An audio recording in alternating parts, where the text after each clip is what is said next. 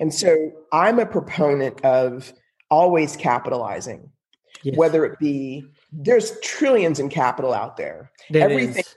from you know Indiegogo to angel investors to venture capital to corporate VC to traditional sovereign debt. fund. Exactly. Clearbanc, Brex, there's yes. capital everywhere. And one of the things that I would say that I hope everyone's learning is we need much, much more capital on the sidelines, what we call dry powder. Remember that yes. term from the Bay Area? Yeah. We need much, much more of that than we think we do for two reasons. One, for survival, but two, for thriving. Yes. Because imagine if, you know, one of my, my uh, colleagues is the general counsel of a company that had so much cash that it swallowed a company three times its size. Yeah. And so I, am a real proponent for capital before you need it. And there are so many ways to get it. Hello, dreamers and action takers. Welcome to another episode of the Want Money, Got Money podcast. I'm your host, Sam Kamani, and my guest today is Promise Phelon. Promise is ex CEO of TapInfluence. She has raised over $100 million in capital for her startups. She's had multiple exits. She is a successful author and she has achieved so much in last few years. For the last few weeks, Promise has been personally mentoring me and every discussion I have with her, I find it extremely valuable. And I wanted you guys to, to listen to one of our discussions and to get some of the same value that I get from Promise. So let's get into it. So welcome to the show, Promise. It's great to have you here and find out a bit more about you. I have been following some of your content and some of your work on LinkedIn and other social platforms and online. So yeah, would love to know what you are working on these days. Awesome. Thank you so much, Sam, for having me. So, you know, as we talked about kind of before the show, so I spent most of my career in Silicon Valley as a as a tech CEO, venture backed. And uh, you and I both have that in our background. So we both can kind of relate and share pain on that. But, you know, I sold my company in 2018. I'd been running for about three years. We'd raised a bunch of money and we sold to a public company in July of 2018. Congratulations. Yeah, thank you. I sort of realized two things, which you probably have heard me talk about, which is one, you know, I've gotten really focused on doing turnarounds. And so what I've been doing since then is I've got a group of investors and we buy companies and turn them around.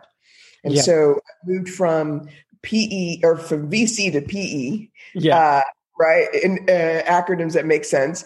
And then secondly, I realized that, you know, I'm an underdog, or I had been an underdog as a woman of color. Yeah. There aren't many of us in Silicon Valley who've, you know, raised over 100 million, you know, had successful exits, run tech companies, and raised venture capital. And so I wrote a book, which I was just showing off to you. Yeah, thank you, thank you. Very colorful but I really captured what I believe are the skills that everyone needs to be a resilient entrepreneur. And one of them is around funding, knowing your story, self management. So there's seven skills. And so I've outlined them in the book. So that's what I've been working on lately is mentoring and writing, kind of similar to you. Oh, fantastic. That is great to hear. And I see that you have a lot of experience around around growth and startups. What advice would you have for new and upcoming entrepreneurs or founders of tech startups around growth? Oh, well, I mean, so let's let's dig into that because hmm. where you and I started, when I loved hearing you talk about your story is you said, look, I've had some successful exits other were others were learning experiences. Yes, and I think when right. I talk about growth, that's the first commitment is that it's less about did I sell it for a billion dollars and more about did I get great experience? Do I feel fulfilled? And did I grow spiritually? You know, yes. uh, I, I, think that entrepreneurship is the biggest spiritual game out there, right? Yeah. Because you, you know, you kind of give it everything with no expectation of the outcome. And so I would say my first advice would be change the perspective. Does it have to be a billion dollar exit or can it be about the, the journey? But in terms of lessons for growth, one of the companies that we bought coming into 2019 was in the e-commerce space. And when we hit COVID and this global pandemic that you're experiencing in New Zealand and I'm experiencing in the States is we basically threw away our business model and said, you know, what are we learning from our customers? What do they want from us? And we pivoted our business model from SaaS to transactional, partially transactional over a period of time. And we grew 30% month over month during the worst months of COVID. Yep. And so when I think about growth, I think about knowing your customer, I think about being intimate with the data, and I think about being willing to do pretty much anything to drive growth, you know, outside of killing the business. But sometimes yes. you got to let go of your projections and yep. just go for what your customers want. And so that's what this team did, and they were massively successful. They'll more than triple revenue this year. Wow, that is very cool. I would love to dig um, Let's go. deeper into into into that.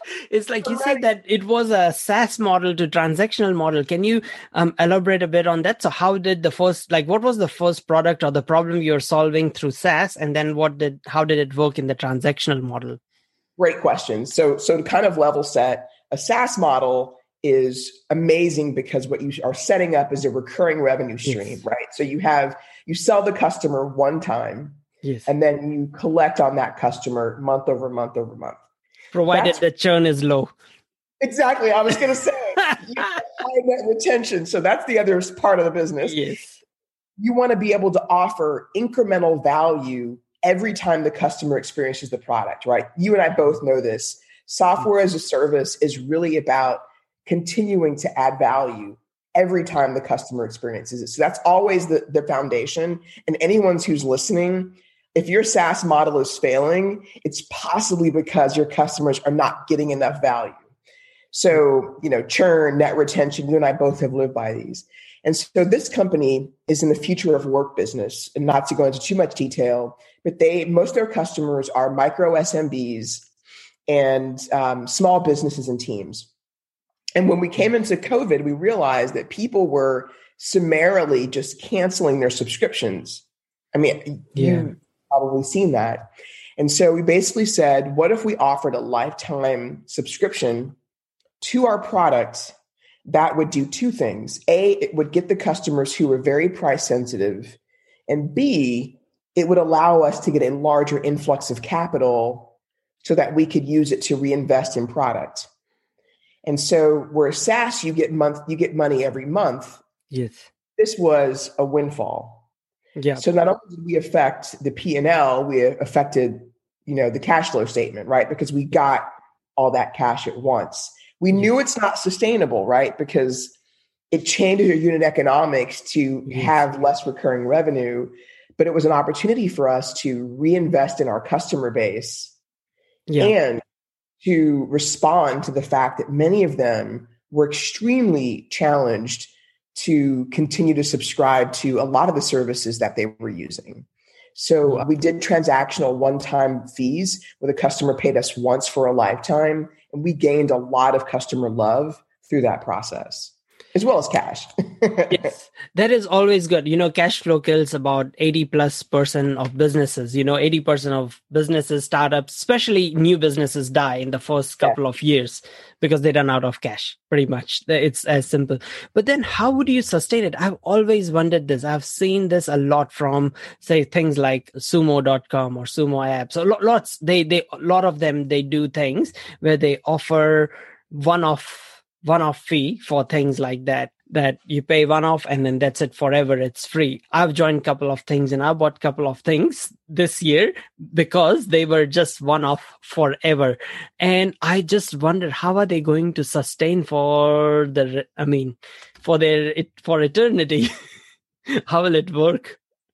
So remember that transactional models existed before we had subscriptions so yes. so those did exist First of all, you said something that I really want to hit on. When you think about your business, one of the things that I talk about in the book, this the sixth skill, sorry, seventh skill is the importance of capitalizing everything you do. Mm-hmm. I think a lot of people came into 2020 highly undercapitalized. Yes. There were startups that hadn't raised enough money or who were burning money too fast. And there were businesses who didn't have any debt on their on their balance sheet and had no cash when it, you know, when when things hit the fan. And yeah. one of the things that I would say is the, the title of the book is Seven Non Negotiable Skills to Scale Your Business in Uncertain Times. Yeah. Every time it's going to be uncertain. And so yeah. I think the one thing that that you know you and I can agree on is we will live in uncertain times forever. And we should treat our businesses as needing to be anti-fragile through those periods.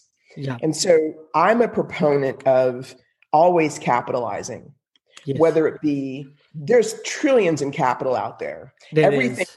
from you know Indiegogo to angel investors to venture capital to corporate VC to traditional sovereign debt. fund. Exactly. Clearbanc, Brex, yes. like there's there's yes. capital everywhere. And one of the things that I would say that I hope everyone's learning is we need much, much more capital on the sidelines, what we call dry powder. Remember that yes. term from the Bay Area? Yeah. We need much, much more of that than we think we do for two reasons. One for survival, but two for thriving. Yes. Because imagine if, you know, one of my, my uh, colleagues is the general counsel of a company that had so much cash that it swallowed a company three times its size. Yeah. And so I, am a real proponent for capital before you need it. And there are so many ways to get it. So I don't know, what, what's your reaction to that statement? Oh, I cannot agree more. It's like, you know, when I had a e-commerce business and we sold, like we had our own brands and all those sort of thing. The thing with bank is, or, or anywhere, you know, the bank wants to give you money when you have money. When you don't have money, they don't want to give you money. So get, yeah they don't want to talk to you. So the best time to raise funding is when you don't need it because yes. then you are not in a desperate situation and you would get better terms. Does not matter if you're raising it from a bank or or from angel investors or vcs or does not matter where. So i did the same thing. I always had like you know 200k sitting in the bank account for the rainy day. So when we did need it and we did need it at times and it was there to just support us through and take us through the the tough times. And it saved the business multiple times to always have that have that sort of yeah treasure chest kind of thing for the Absolutely. rainy day. Yeah. And i you know going back to your question on growth capital fuels growth. Yes. and so one of the things that I, I, love about kind of where what we're becoming as entrepreneurs, and so this is what I mentor people. I say, get a fractional CFO far before you need them. Because if you think about the roles of a finance person, there's a bookkeeper who does your books. There's a CPA who does your taxes, right? There's yes. a controller who manages your budget. There's FP&A, which thinks strategically about how your financial plan matches your strategic plan. There's a VP of finance who manages operations. A CFO, a great CFO, is good at really, they're great at many things. Yes. But one of the things that they're exceptionally good at is the financial markets and getting you ahead of it. And so a great CFO will, will constantly get you thinking about like what you were doing, which is how much capital do we need to survive in our buffer? yes. where else could we get low cost capital that would allow us to scale. And so I would say that right now, every company should be thinking about not only how do I survive, but what is my scale strategy for the next 12 to 18, 24 months. And so if you don't have a CFO or someone you can talk to, go talk to someone because mm-hmm. many of them have been through a couple business cycles and they know that this is a cycle Absolutely. And cycles are massive opportunities, massive. Yeah. yeah. And and capital or or money it's it's priced based on the risk. When you don't need it, it is cheaper because the risk Absolutely. is low. And so that's why raise money when you don't need it. that that is much better than when you need it at the last minute and all the credit cards are maxed out and you're really desperate. so yeah. Um I have a few questions about like you know you said the transactional model existed before long yes. before this but yeah. the transactional model was there that you do not have to provide the service whereas yeah. now it is like a service and we are so isn't the vendor or or as a as a company you'd be worse off or, or anyone be worse off if they implement transactional model for a service based thing because it's software as a service Yeah, it's, it's a good question. I mean, it, there are multiple things to take into consideration. I mean, yes. One of the, so let me ask you this question: If you thought that you could lose a third, two, uh, one to two thirds of your customers on a subscription model, but you could actually grow, you could double in size with a transactional model, and then go back to that subscription model. Oh, yeah, yeah. So, so that's how I think about it. I mean, here's here's here's a couple things I think about. Business models are designed for optimal situations. Yes. But business people are designed to optimize situations. so makes uh, so much sense. Right? So when your customers are telling you that they don't have the resources, you pivot. There's an example I love to give. May I share it with you? Sure, absolutely. Go for it. Okay. So um, uh, a neighbor of mine uh, about six months ago asked me to call into it. sorry, mm-hmm. call Quicken Loans to help him negotiate a forbearance during COVID. Yeah. And we called Quicken Loans.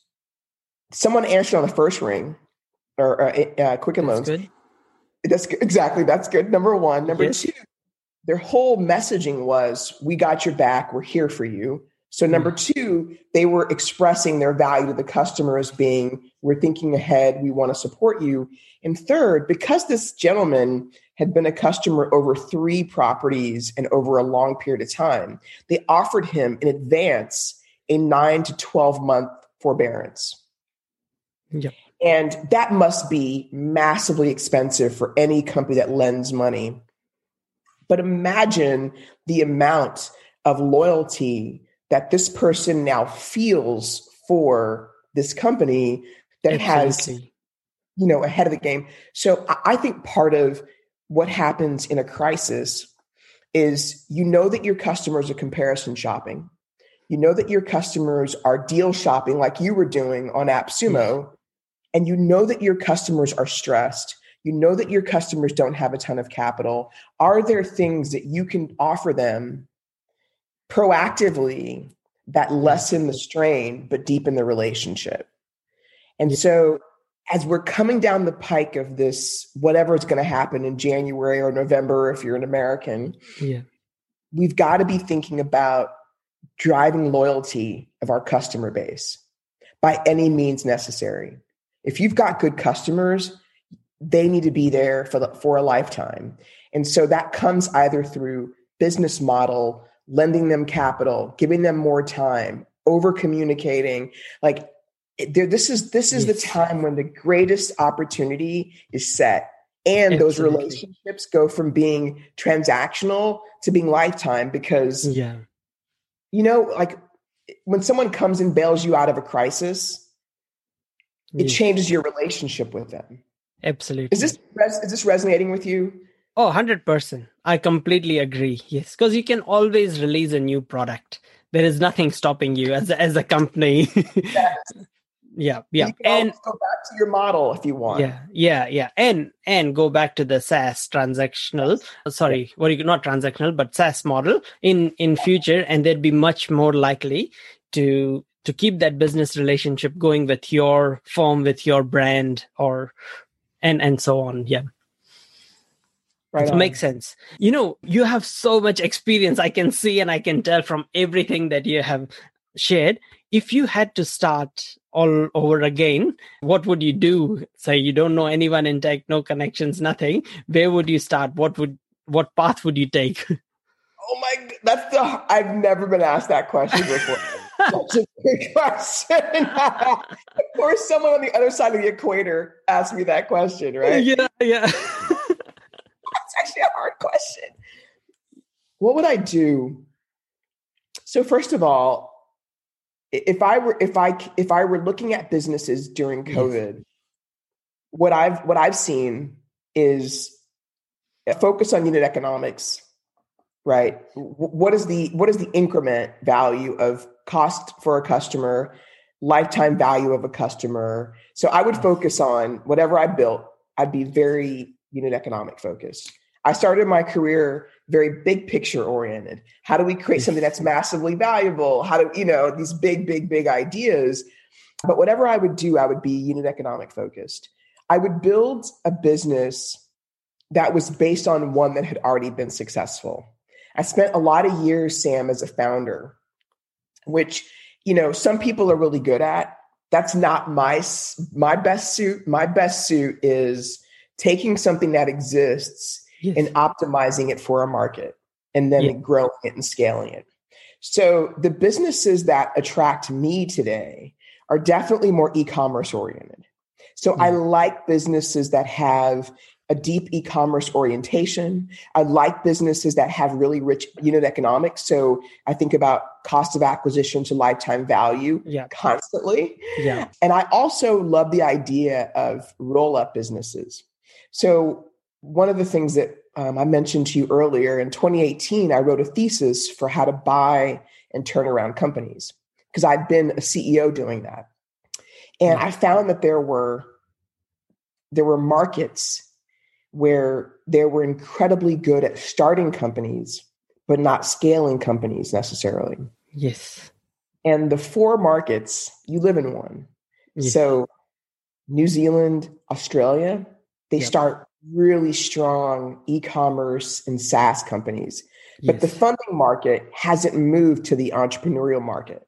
So you've got great entrepreneurs who are building incredible businesses, but not enough capital in yes. those in those markets, right? You don't have we don't we just don't, don't have, have, the same capital. Billions. You don't have like we have billions just in Sam just in the 415, the 510, the yes. 650, right? The 408. We have billions of money concentrated. Yes.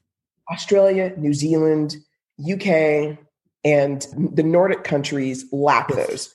So I would move to one of those places and start yes. my career there. That's the first thing I would do. Yeah. Um, I'd pick a company with great unit economics. I'd pick yes. a company with a delivery model that was highly scalable. And then I would focus on customers and find other products to build so that those customers were overserved by our business. So um, it looks more private equity than venture capital, but yeah. that's what Makes I would sense. do. Makes sense. Yeah. That is that is an amazing insight you have in this part of the world and i cannot agree more it's like that is so so true we just don't have the capital and then the other thing that these countries don't have is also a market because I face the same thing. You have to export, you have to move out. And any company that has done well in New Zealand, whether it's a SaaS or tech startup, they have gone, they have gone beyond the boundaries of New Zealand and Australia. They have moved into US, Europe, Asia, all that. And that's when they have really, really become a multi-billion dollar company. And, and that's what you need because you need people because like Australia has got pretty much same number of people as LA area, and you know New Zealand's just five million people, so it's probably like Greater Dallas area. I don't know, maybe, but it, it's not. You need customers. It's very simple. You know, who who do you sell to? You cannot just sell to the five people over and over again. Yeah, you, you need the billions to um, of people to sell to. So that's why, yeah, I, I completely agree that there are really great entrepreneurs in these markets that you mentioned. They are building amazing products, but two things. They are missing the capital and they're missing the market. And if there is someone who can connect them with those two they're going to do really really well. And you know you know what? To your point sam i i think about the three companies that i love that come out of that region. Yes. Canva yep. Atlassian yes. and Xero yep. And what all those three companies have in common eh, massive market valuations. Insane. Yes. yeah incredible products, incredible, yes. incredible products that were well built yes. early versus had a ton of venture capital.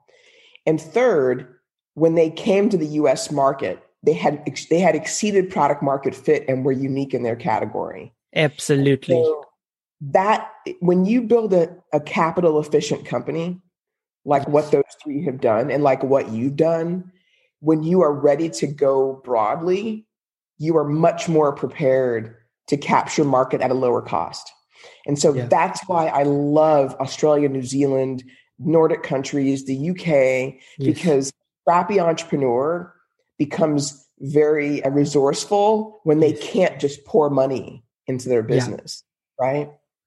very very true yep very true but yeah it's it's they all all these three companies that you mentioned have a unique story. And a lot of companies they start here but they move so early on to us that people don't really know that they started here. Like i don't know. Some people don't know like allbirds started here in new zealand. Rocket lab started here but they are now kind of yeah half in new zealand half in us but they had to you had to move because not many companies want to send satellites in New Zealand. They're so small, or so you have to move to US or, or some other like major market like um, China or India or somewhere like that. So yeah.